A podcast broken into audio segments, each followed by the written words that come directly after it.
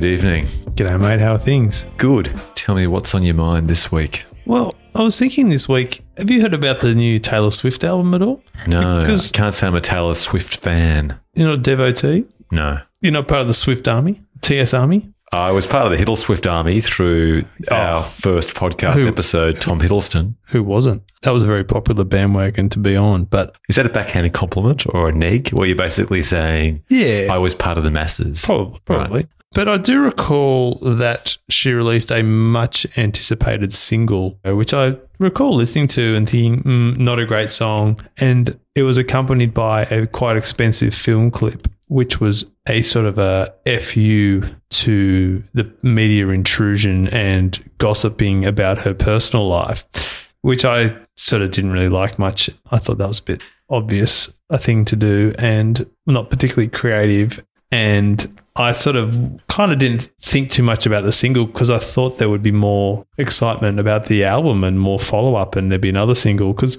her last album was really good, and there was you know maybe five or six really strong songs on it, and I was just caught myself thinking maybe she hasn't actually released an album, maybe that was just a single, and maybe that's what people do these days. They just release singles and they get watched on Vevo and YouTube and downloaded either through paid downloads or through subscription streaming services. And then in six months' time, someone will actually go on tour. And there might not actually be an album to tour, there'll just be the back catalogue. I don't know. Yeah, it's not bad theory. I mean, the way things are changing, that you can have basically that one signal to kind of just slightly reignite your career and keep you current. It's like rather than having perhaps 10 average songs, you might just have one big song just to try and keep the heat going a little bit. So rather Yeah. than wait an extra two years for the whole album, Yeah. you just release more songs more frequently rather than at once. And if you think about it, it does make sense with the way that we consume content. Like we tweet, we Instagram, we Facebook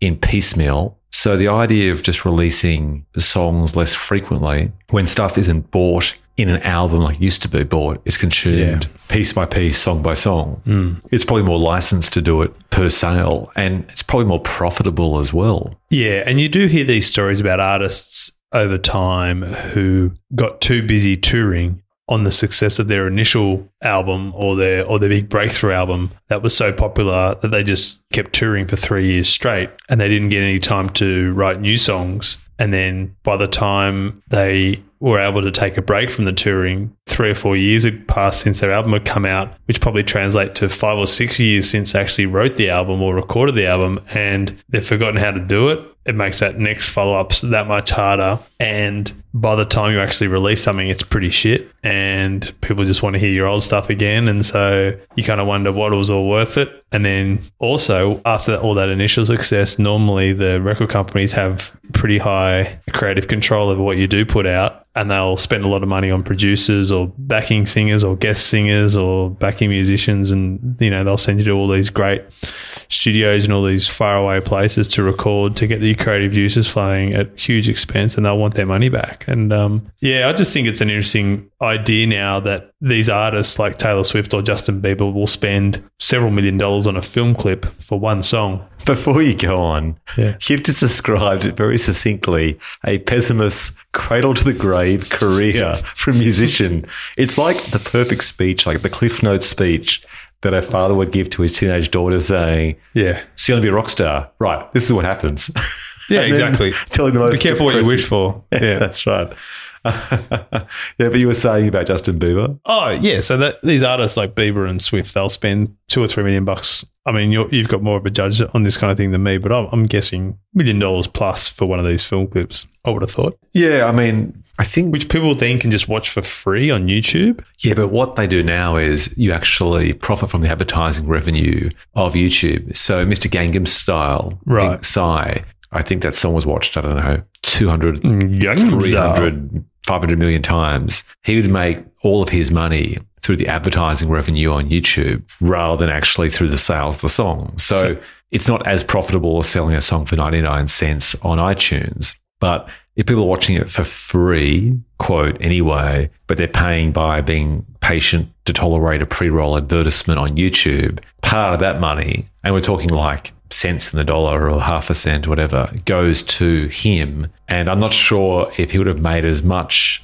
as he would have if he had been as famous 15, 20 years ago Hmm. doing the same song, but he would have made a lot of coin from YouTube advertising If revenue. you if you have a breakout hit that's that's watched tens of millions of times, you still make a fair bit of money out of that. Yeah, it ends up being about a dollar per thousand views or 10,000 views. Ends up being about a thousand dollars per million views is the equation. So Go, is it Okay. Goitier? Goitier? Got, got to? Gautier, he would have made all of his money from that captivating music video going Yeah. viral, where people like the song, they also like the music video, and kids use And YouTube like these days like the radio used to be used, mm. just playing it on the background mm. on your computer, playing on your mm. iPhone, rather than having, you know, I mean, why would you listen to the radio where you've got to wait for your song to come on where you can just play it legitimately? Like they're not even illegally downloading Oh, it. but what about when you were a kid and used to like try and ring up to request your favorite song? Yeah. Even better. Like use your illusion yeah. when it came out.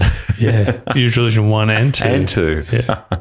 Yeah, look, it's funny. Um, I'm just looking at Taylor Swift's releases. She's released for a album called Reputation. She released her singles, six of them in total, two months apart. Oh well, one in August, then October, then November, later Oh. November. So that, it came out in August last year. March. So you might have heard Delicate, her sixth and last song on the album. And by the way, it's only six tracks on the album, so it's still a pretty short album. And that was the 12th of March this year was the second and last. So basically she mm-hmm, spent okay. seven months releasing six songs.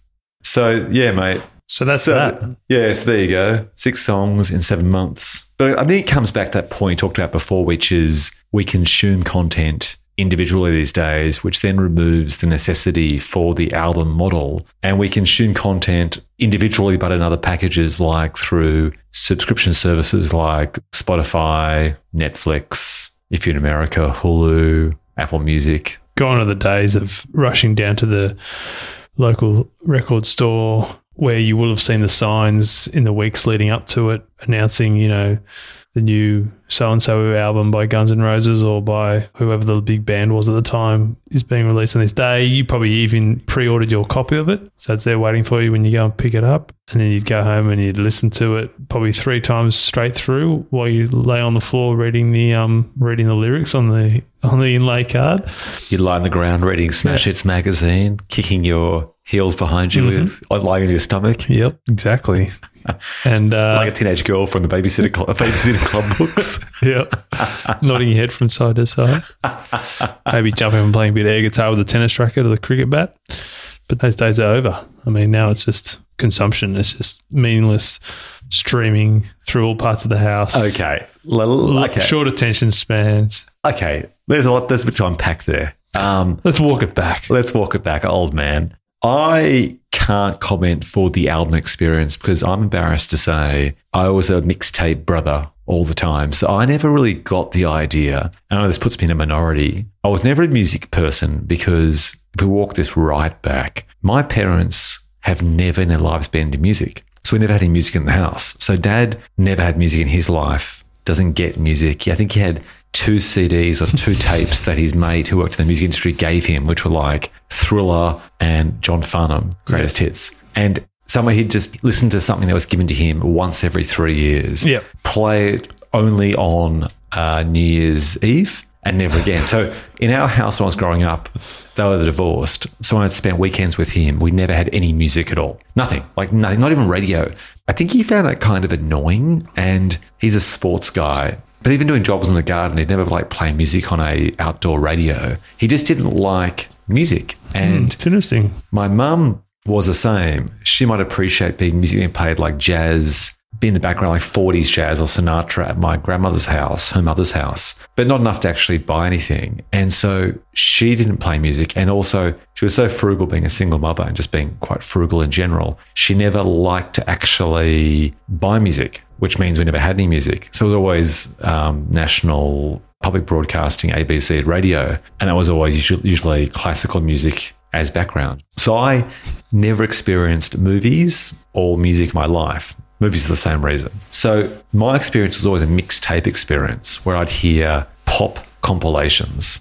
So I go to uni where people like would have bands I'd recommend. and they'd listen to the whole album. And I was always like, yeah, but I like two of their songs. Hmm. So why can't I hear two of their songs from that album, one song from their previous album, and these other 15 songs from 15 other artists? Yeah. So I never really got into that vibe, which makes me a minority. But in this era of subscription music services where you hear a diversity of music, like either through that radio streaming where you put in your genres that you like and it uses artificial intelligence to play music of that genre, Yeah. or I'd listen to mixtapes as in mixed albums.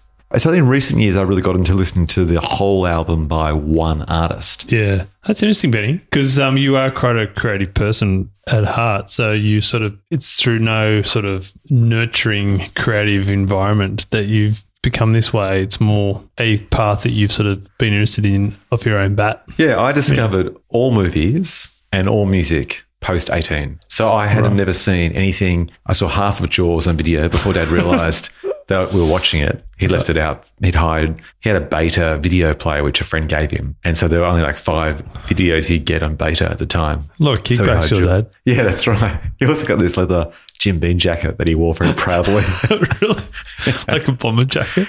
Bomber jacket with that kind of, you know, that um, that branded insignia at the back. Oh, yeah. Yeah. Classy. Uh, Jim Beam. Yeah, Jim Beam. So my experience with music and movies always came post school. But then I got into it, of course. And by the time I started getting into albums a lot, Yeah. CD burning was becoming big. And being at uni, Oh, yeah. where people was there's always the IT nerd guy who had the first writable CD burner. So he'd do like CDs for everyone from, you know, one person. And you just had to pay him the $4 for the writable CD cost. dollar. Yeah. Yeah. Like even then it was cheap. So coming back to your point about subscription mu- music services, here's something that's cool about it, which you couldn't get with hard media. When you join Spotify or Google Music or uh, Apple Music, you put in your likes. With Apple Music, you basically put in your genres, then it says, what bands do you like? And so you click bands, and the more you click, it keeps bringing up other options. So you keep going for as long as you want. And it's gradually narrowing in further and further. What it does, though, is of course you can play those bands with that Google Music and all of those and Spotify. You can play the world's catalog of music. But I think it's 40 million songs on Google Play and 60 million on Apple Music and Spotify. So everything you want is there. I've never not found an album or a song, no mm. matter how obscure. Like I looked up the Frosty the Snowman song at Christmas time for the kids. That's mm. there. It'll say, if you like music by David Cutter, you'll like these songs. If you like music by Portishead, you'll like these. And it just plays those. And it'll play a variety of songs by bands of the same thing. Hmm. Or it'll have like indie cafe Sunday mix or Yeah, coffee blend. I was going to say it's handy when you're at a barbecue or you got some friends around and you just go, you just put on a dinner party mix or a late night bar mix or whatever, and it plays songs where chances are at least one of the people at the party will know every song, or most people, say 60% of the people there will know, say three out of four songs. Like, ah, it's just like, it's just catchy. It's like sitting in a pub or sitting in a bar and music sort of just washes over you. Occasionally you'll hear a song that you'll think of, but otherwise it just sort of it's just there in the background. And that's why I think it's good. It's like radio without advertisements. Yeah. And you know how much I hate advertisements. So from that point of view, anything that lets me watch TV or watch movies Yeah. or listen to music without any ads at all, which is why I get YouTube Red to avoid ads. So I like that about say Spotify and Apple Music. I use Apple Music and Google Music. What I like about it is that you can choose the mood specifically. And as you say, it washes over you. But I can type in chilled out tunes, listening music while working, and I'll play songs without lyrics. Yeah, that's good. And I can just play in the background. It might be like a massive attack instrumental. But can you do that on any of those services? Yeah. Oh, okay. So tell me, what do you not like about it? Why is it the death of culture? Maybe I just haven't sort of been exposed to how I just finished a th- two month or six week subscription, free subscription to Apple Music. And I just kind of, I didn't sort of understand how it works. So I just sort of type in, I would find a song and then I just listen to that song and then I'd find another song and then I'd listen to that song and then I'd find another song. And I was like, this is kind of annoying. And then if you wanted to get back to the song you just listened to before you turned it off, it wouldn't be there. And that was kind of annoying. Yeah, it's just a matter of using the interface. Apple Music, bizarrely, given how good Apple ordinarily is with user interfaces and ease of use. Not that great. Apple Music is terrible. The only reason I've mm. got it is because we've got multiple devices at home and you can't stream on two devices at once. I so podcasting, like finding a podcast on Apple Podcasts is hard too. Terrible. Terrible. Yeah. Yeah. I don't know why it's like that. I'm actually using a third party app for podcasts called Overcast because I just Oh. found the latest user interface of the 2017 18 podcast app to be so unintuitive. it's useless. It's cumbersome. so I use Overcast. That's a platform neutral third party app. Awesome. Could you find this podcast on there quite easily? Easily. I think it was like ranked number one. Yeah. but what's cool about it is that it'll actually give you options as to how fast you want to play it back. So you can play it back in increments of like 10%, like 1.2. Uh, instead of 1.5. 1.1, 1. Point, yeah. There's a button called shortens silences. So it uses AI, artificial intelligence, to see where there's like gaps and it closes those gaps. It speeds up through those gaps. So you can hear this, the. Just so you can get that much more efficient. yeah, yeah. Does it cut out the ads? there aren't any ads, but there aren't any ads on Podcasts. podcasts either. Oh, the ones I listen to, yeah, there are. Oh, they're all built in though. So they're all built in. Oh, they're not added like a pre roll like YouTube. They're just baked in. Now let's hear from our sponsors and then Yeah. they go, MailChimp. yeah. Stamps.com. Yeah. Look, I think subscription services are pretty cool myself because it suits me. I will always prefer to pay a small amount of money, preferably small amount, to avoid ads. I want to basically, I like buffet. So I want to be able to Yeah. choose what I want. I like stuff on demand. I don't want to be told what to listen to, which is why I can't stand radio. And I also like the fact that I can download songs on all those services onto my devices as well, and then my phone or whatever for three months or whatever. So I can listen to them offline if I'm out of, out of range or anything, Yeah. or, or I want to avoid eating data. I can throw them on Sonos in a heartbeat. Sonos has been a game changer in our house. You can't do that as easily with non-subscription services. You can, but it's just convenient. Being Okay, so with your Sonos, can you can you put a CD in a CD player and play it through your Sonos? I think so, but You'd have to I have your, know. I you'd think- have to have your CD player hooked up to the mothership of the Sonos. yeah, I mean, I think the whole point was they were all sort of hard media orientated originally, hmm. but now everyone's on Spotify or Apple So there'd be a few outlets and inlets in the back of the, one of the speakers for you to do that, probably. Yeah, exactly. But the way we use it is it uses Wi-Fi in the house, so we can actually we pull it up But you just play it through your phone. and it sends it via Wi-Fi. But if my partner's playing something on it, I pull up my phone, it'll show what she's playing, so I can also stop it or jump to the next song as well. Hmm. So you can basically pull up on any device in the house and change tracks. You can turn her handy. crap off and put your banging beats on. Exactly. Or I can play two different streams and play my banging beats in half the house, and she can play her stuff in the other half. Game changer. Her Edie Brickell feminist feminist folk in the front of the house. Her Janis Joplin. Yeah, that's right. Well, that's interesting because it's more. You do wonder now, like, what, what do artists? What's where's the incentive for someone to actually write twelve songs? Do you know what I mean? Where's the incentive to write twelve songs, record it, mix it, publicize it? Why not just write three? well, I suppose the more you do of anything, the higher the chance something will take off. Hmm. So the more songs you do, increasing the odds of one of those songs popping. So there's that. I guess the more songs you do, the more opportunities on somewhere like YouTube for you to be seen and heard. Like I was saying before, like from any big album in, in, in the past, you're guaranteed to get at least four, sometimes up to six singles that chart reasonably well, get a lot of airplay. And often it's not the first one that's the biggest hit. It'll be like the second or third that sort of gets more popular over time.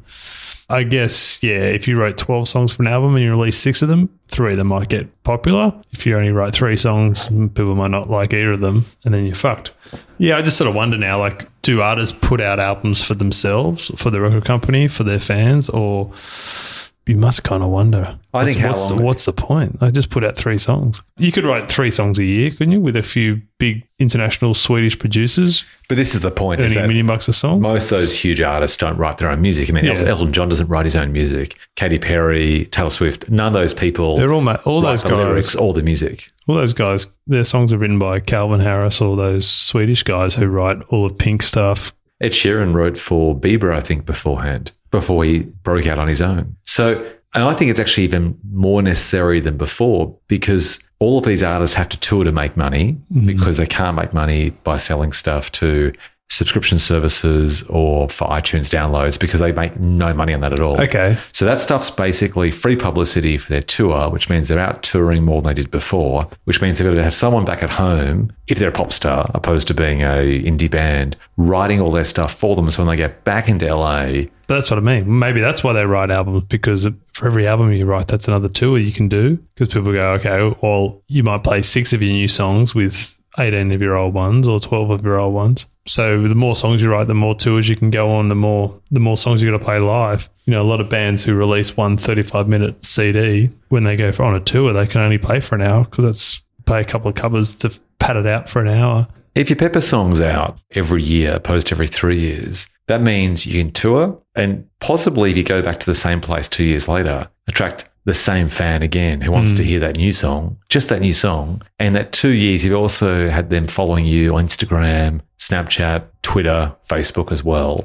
So they're there not just for the actual music, they're there for the experience because they feel like they know you in and out. They've seen you on holiday with Tom Hiddleston. They've seen you frolicking at the beach at Yeah. Christmas time overseas. So they've, they've They've been part of your world. Yeah. So you come back to the world. It's like Christmas time, right? You go back and see the family. You go back again, one, maybe two new songs. I think it's just all about keeping that wheel, the potter's Mm. wheel turning, right? Yep. Because if you stop, that wheel slows down. It's really hard to start up again. And you just maintain that open dialogue with your fans through social media. And the music's just, it's just like a kind of adrenaline injection. It's a vitamin B shot just to kind of keep things charged up. And you just keep going. And then you have your manager and the producers and songwriters writing all the stuff for you all the time. And basically, there is no lull. Your lull is a holiday in Jamaica for two weeks, but you're always, and even then, you're probably tweeting it and Instagramming it, and you're always or on. tipping off the paps to Yeah. come and photograph you inconspicuously. Yeah, but opposed to the day where you maybe write an album like U2, you tour for a year, then you basically what spend two years writing another album. Would they release an album every three, every two? They were pretty prolific at one stage. Yeah, I mean, there used to be a bit of a cycle where a band would have a big breakthrough album and then they would tour it for two and a half years,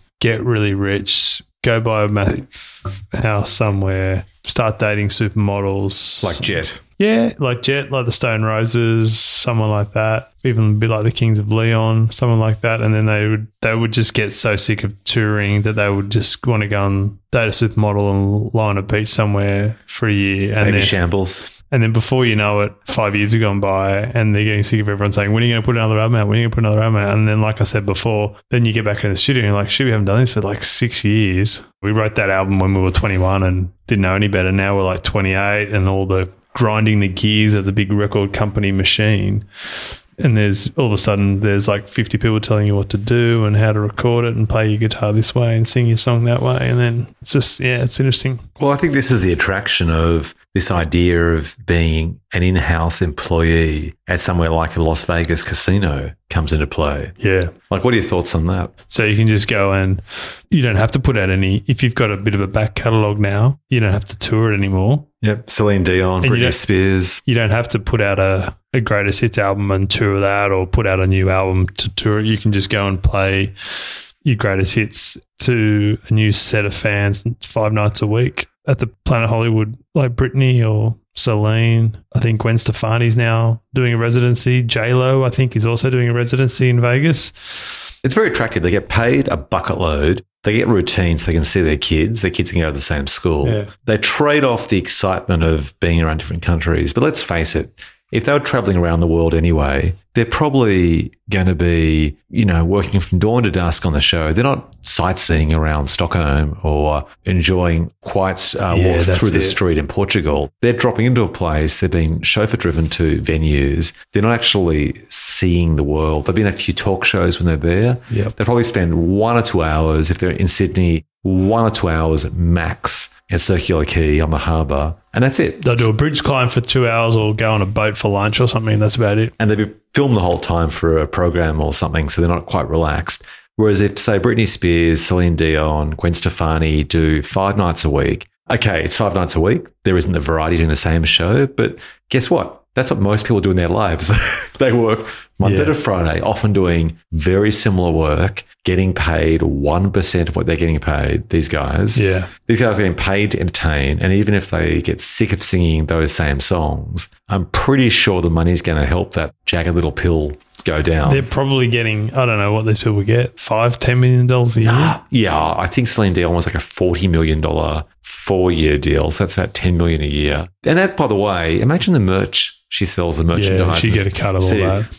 That she would basically have CDs for sale, which is totally unnecessary because people would go down to, you know, pick up their phone and just buy it on iTunes. I bet you she sells signed CDs Mm-hmm. and all of her t-shirts At a outside premium. at a premium and all of her t-shirts and whatever. She'd make a fortune from merchandise, I'm sure. There's Mm-hmm. probably some sort of deal where you can have dinner with her or sit very close to the front and perhaps there's an extra charge. Uh, Maybe she doesn't see that, but she's making 10 million bucks a year. Yeah. So I don't begrudge them for that at all. I mean, it's been going on for a long time. Like people got famous in um, Glen Campbell and these types back in the day, Kenny Rogers, and I don't know. They all did sort of residency style gigs in Did they really? Vegas for a long period of time. I'm sure. I thought it was a new thing. No, it's been going on for a long time. You know, you have these entertainers who would just do months at a time. But certainly, I think it's a new thing having people who are famous without Vegas, like an Elton John doing it for six months of the year. It's pretty interesting. Yeah, it's the scale of the fame. It's these people who you think are above that. Because in some ways, Yeah. it does feel like it's keeping a exotic parrot in a cage. Yeah. But I just, it must just be because people like Elton John must have such huge outgoings that someone says, Do you want to keep playing live? And yeah, yeah, okay, I'll do it for 10 million bucks for a year. Why wouldn't I? It's probably name your price. It's Yeah. like basically they get so much money, it's an offer they can't refuse. And he might do a couple of weddings for a couple of Saudi princes during the year for another couple of million. And it's interesting. The other thing, which I think is interesting, and this is all in lieu of losing conventional income through good old fashioned CD sales, besides the popularity of those Las Vegas casino gigs, the other big money earner for these guys now is being a judge on uh, Talent shows. Talent shows. Yeah. Like, how many are there now? But like when you say there's some big names, like you mentioned J Lo before doing Vegas, people like J Lo would have been way too above in a snobbish way being a judge in a freaking reality TV show. Well, you look who it used to be. It was like Paula Abdul. yeah, exactly. Like, She was she was the one of the original idol judges. and without being sounding too harsh to Paula, respect. But having said that, they were usually washed up, semi-famous faces. who could forget opposites attract? Exactly. Great use of cartoon two dimensional animation with a real person. Just like Roger Rabbit. Exactly. It's cutting edge. It's of its time. But that's the interesting point. You're perfectly right. Like Abdul, uh, Paul Abdul, Abdul, I'm happy for to run with Abdul. Paul Abdul. It's a great example where that would have been, she would have been a coup at the time. When they first started that show, they would go, oh, wow, I've got someone who's actually really famous. Now they want like Katy Perry, someone who's actually famous right now. Don't quote me on this, but I think Paul Abdul was spotted when she was Janet Jackson's dance coach. Oh, I thought she was a backup dancer, but I think you're Yeah, right. Either way, yeah. she was Okay. a supporting player who became famous in her own right. Yeah, someone said, "Hey, Speaking of uh, little something, famous in, something. in your own right or not, what had happened to the third Destiny child? Michelle Williams." No, that's Heath Ledger's ex-wife. I think it's Michelle someone. So there was obviously Beyonce. Kelly Rowland, who's Kelly now Rowland. on, who's now a judge on The Voice Australia. Oh, So really? she's really, yeah. Okay. Speak of the devil. Well, it's really funny, isn't it? Though, like that would be a step down from the voice in the US, but she'd be paid a pretty penny. Couple of mil. Exactly. Just put up at some swanky apartment in Bondi or something. It'd be a situation where she wouldn't have any outgoings at all. There'd be a huge writer, and everything's paid for, and all She'd the have, money a, is. she'd have all her assistants here and whatever. Yeah, totally. I think she was a bit one? of. I think she was a bit of a god botherer. Uh, third one? Mm, So those waterfalls really worried her. mm. Don't go chase some a waterfalls. different band. Oh, Which band's that? That's TLC? TLC. Sorry. Or as Weird Al Yankovic once said, "Don't go making phony calls." I reckon there's a market for Weird Al to come back, but I think that Weird Al has been, is it usurped? Usurped? Usurped? Usurped. Usurped? I think Weird Al has been usurped by YouTube parodies. I think we're in an era where there are enough people doing Weird Al for free that Weird Al, Weird Al The Weird. Al stuff is quality. It is, and he he came back a couple of years ago with something. I can't recall what, but it was very funny. But I hadn't heard from him for a long time. Speaking of CD purchases, I do have Weird Al Yankovic's greatest hit CD. On your shelf. I used to keep it in the car. It was good. Really? It was good to listen to in the car. Have a bit of a chuckle. A Really? bit of a sing along. Yeah. So you'd be listening to a parody of an era 20 years ago. Yeah. Would you have flashbacks to you at the time? Did you like look through the windscreen and see like in the 1990s and 80s? Oh no, but Weird Al, yes, Weird Al Yankovic, he's quite prolific. Like he's still putting out new stuff, so it's he's very contemporary as well. Really? Yeah, I mean, sure, his biggest hits were you know just eat it or something instead of beat it, but And there was fat. You know, yeah, fat. he did a lot of Michael Jackson ones. But um, Yeah. he's done Backstreet Boys, he's done Avril Lavigne, and you know, even those names there are probably fifteen years old now. But Yeah. Yeah. Where's Avril Lavigne now? she got Crohn's disease or um, Oh no, did she? one of those really? chronic fatigue or something like that. Ah, right. She married the lead singer from Nickelback. No. Really? Yeah. The most hated and parodied band on planet Earth. There are whole bits and skits and sketches Yeah. And gags about not just Nickelback, but the people that like Nickelback. Yeah. Like that's how much they're Or reviled. about the guys in Nickelback laughing at people who laugh at them. really? They're just going, ha ha. Like it's so meta. Yeah, it's almost just like, fuck you, look how much money we've got. We don't care. Yeah. Hate us all you want kind of thing. Well, the Nazis were very rich after like murdering people and taking their money. so yes. is that a long bow to draw between Probably. Nazis and Nickelback? Probably a bit long. Isn't it? I don't understand the whole Nickelback band, but nor do I really care for or have an interest in the Nickelback payouts. But I find it very funny how passionate the Nickelback fans are. Yeah. I think the reason why they're paid out so much is because they're so defensive. Right. So it basically, it's this symbiotic relationship between the comedians and the fans where they take great pride in being Nickelback fans and defending the band. And thus, that kind of just is fuel for the fire for comedians to rile them up. Well, you know how now people who think they're a little bit cool will wear, ironically, wear a Metallica t shirt or a Metallica or a Guns N' Roses t shirt The or, Guns N' Roses is more likely, or a Ramones. or Def Leppard. or Ramones or Def Leppard or something a little bit. A band that was like second tier back then. Yeah. So, who was the performer that left Metallica and started up? Megadeth. Dave, Dave Mustaine. Yeah, Megadeth. Yeah, like Megadeth would be a good example where it's like, well, you're into Metallica, but I'm Megadeth. I'm, Yeah. I'm authentic. Yeah, yeah, I've been here in second position on the uh, plate here yeah. the whole time. I'm more loyal than you are. Because he's more, he never sold out. Yeah, exactly. Yeah. Or it's harder being second for that long than being number one. Yeah. Yeah, it's funny when you see these t-shirts at certain companies like Uniqlo or Gap or H&M, which is a vintage t- t-shirt where they're taking the same print, the distressed cotton. You see it a lot with Star Wars. Hmm. So it's like the, the original Star Wars kind of print on a t-shirt. My son's got a few of them, which they look like they could have come straight out of the 80s or 70s. And so you see those with bands as well, released by a major international multinational like H&M. Yeah. It'll be like Pearl Jam Yeah. or Megadeth. Hey, speaking of Metallica, I was just reminded about how they were one of the main opponents of streaming back in the Napster days. Didn't they sue Napster? Yeah, they did. They did. They sued Napster. And what was interesting back then, that they led the whole thing. Who was the blonde Danish? Lars Ulrich, the um, drummer. So he was the, Yeah, he was the, main major sort of- voice. He was the main sort of spokesperson for, yeah, for yeah. Metallica. And about Napster?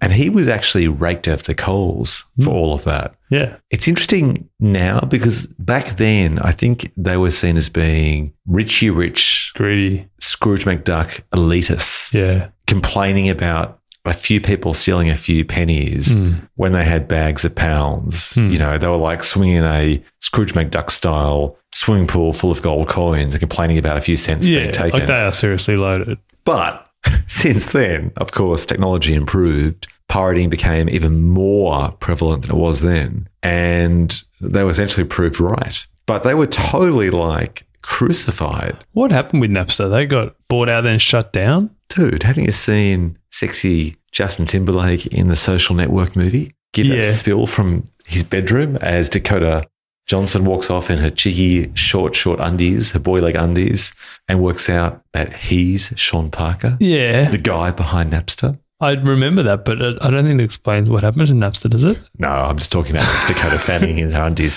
No, it's briefly referenced shortly afterwards where he talks about Napster going under. But the point was, he said his point was to totally blow up the system. And I think someone, uh, what was the name of Mark Zuckerberg's colleague or mate that he sued? I'm just blanking on his name, but the guy that he sued, Played by Andrew Garfield. in by Andrew movie. Garfield, Yeah. he then kind of counters because he's a bit suspicious about Sean Parker in the movie and counters and says, Yeah, but like you were sued and where's Napster now? Right. And he counters with this awesome line where he says, Do you see anyone opening up a Tower Records? Right. Now. Okay. Right. And it's a great line because it's so true. Yeah. Like, no one's opening up a CD shop. In fact, they've all closed down like Video Ezy, blockbuster. Maybe we should have started this topic with some Napster info. That could be a topic for another week. Yeah, it could be. But I think the point is that disrupted everything so Hmm. much so that that then had a ripple effect where Steve Jobs went to these bloodied and injured music labels in the US, basically the global music labels, and said, Here's a deal. I've got this thing called iTunes. Um, at the moment, a few small third parties sell these big, bulky MP3 players. Microsoft released the Zune, I think Z U N E player, which was like a kind of prototype for the iPod. Didn't take off, obviously. And he went to them and said, I'm, I'm setting up a store, the iTunes store, I'm calling it. And people can buy a single for like 99 cents. That's the emotional marketing price that just hmm. works well. And they all scoffed and said, No way, we're selling our singles. Back to your conversation about singles and albums before. We sell singles now for seven ninety nine Yeah. or six ninety nine. We're not going to sell them for ninety nine cents. And he just counted and just said, Right now, you're getting killed by piracy and getting nothing. Yeah. So why not get some cents on the dollar hmm. than nothing at all? Hmm. And because he was Steve Jobs with his reality distortion field, his great marketing technique, and they didn't quite have the same clout back then as they do now, but they were building. He just said, this is an opportunity where you need to be aware that if you don't do anything, you'll make no money. So why Yeah. not make some, Some money? money. And I've got to say, I know I'm yabbering a bit about Apple tonight, but I do think that the lesson of iTunes is the same lesson that movie studios should heed. And that is you're getting killed by piracy. Piracy is wrong. Piracy is bad. Nonetheless, at the moment, hmm. or it can't be stopped. Therefore, why not try and find a way to get together and find a solution better than what you've got right now to sell stuff? You've got to accept this is what I'd say to the studios. You've got to accept that you're going to make less money than you did before. The good times are over. They're just over forever. The question is, are you going to make a little money or no money? And the music industry decided to make a little money and they never recovered. But had they not done that, I think it's arguable they would have been decimated much, much more. And so at least they've remained in a skeleton form opposed to actually like totally being obliterated. I don't know how they ever made that much money in the first place. Of those. I mean, used to hear these stories about REM signed some huge deal with Sony or someone to make a five album deal for $80 million. And, it Yeah, was just, 1996, I think that was, wasn't it? and their album sales would just steadily, steadily get lesser and less. And then in the end, the company just basically gave up trying to get them to make anything remotely commercial. And they didn't care. They totally cashed in before everything collapsed. I think it was 96 where they signed that five year deal. Yeah. And I think their album at the time hadn't made more than their previous album, which was a bad sign. It would have been after Automatic for the People, I reckon, probably. Yeah. And then I'm not sure if they've ever released five albums since then. but, and They then probably have, but they were they were all you know steadily selling Yeah, half as much as one before. And maybe they were perhaps just obligatory releases to try and satisfy that deal. Hmm. And I recall when Robbie Williams did that huge deal, and in the press release, he just basically kind of, I think he did like a fist pump or he flexed his guns, his hands, his biceps, and basically said, I'm rich. Yeah, Because he signed some huge 20 million pound deal or something hmm. Hmm. in the early 2000s, I think. Hmm. I'm not sure how, if he released all five albums or not, but it was just something insane at the time. And I think that made him one of the richest individual stars in the world. And that seems like only yesterday. I know it's probably 15 years ago. yeah. That doesn't happen anymore. Those deals are a thing of the past, aren't they? Well, they don't need to. That's the thing is that they can sign a young person today and they don't need to pay them that much money because that person will either do stuff for free on YouTube anyway Yeah. which is how half of them seem to be discovered. Or they'll sell stuff individually through SoundCloud or Bandcamp, or they'll just be getting their own followers half through their music, half through bikini shots Yeah. on Instagram or something. Like you can almost cut out the middleman of the studio, of the label, and hmm. just go your own way. Yeah.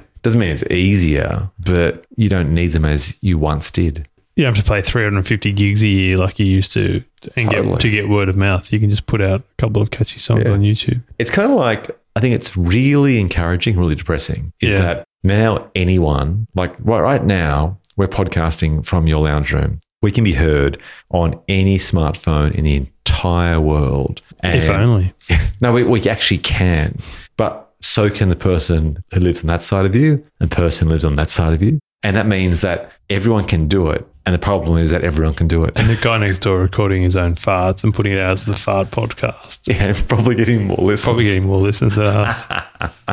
Bastard. Oh, mate. I'm going to go and eat some baked beans and start my own new podcast. I've just had a brainwave.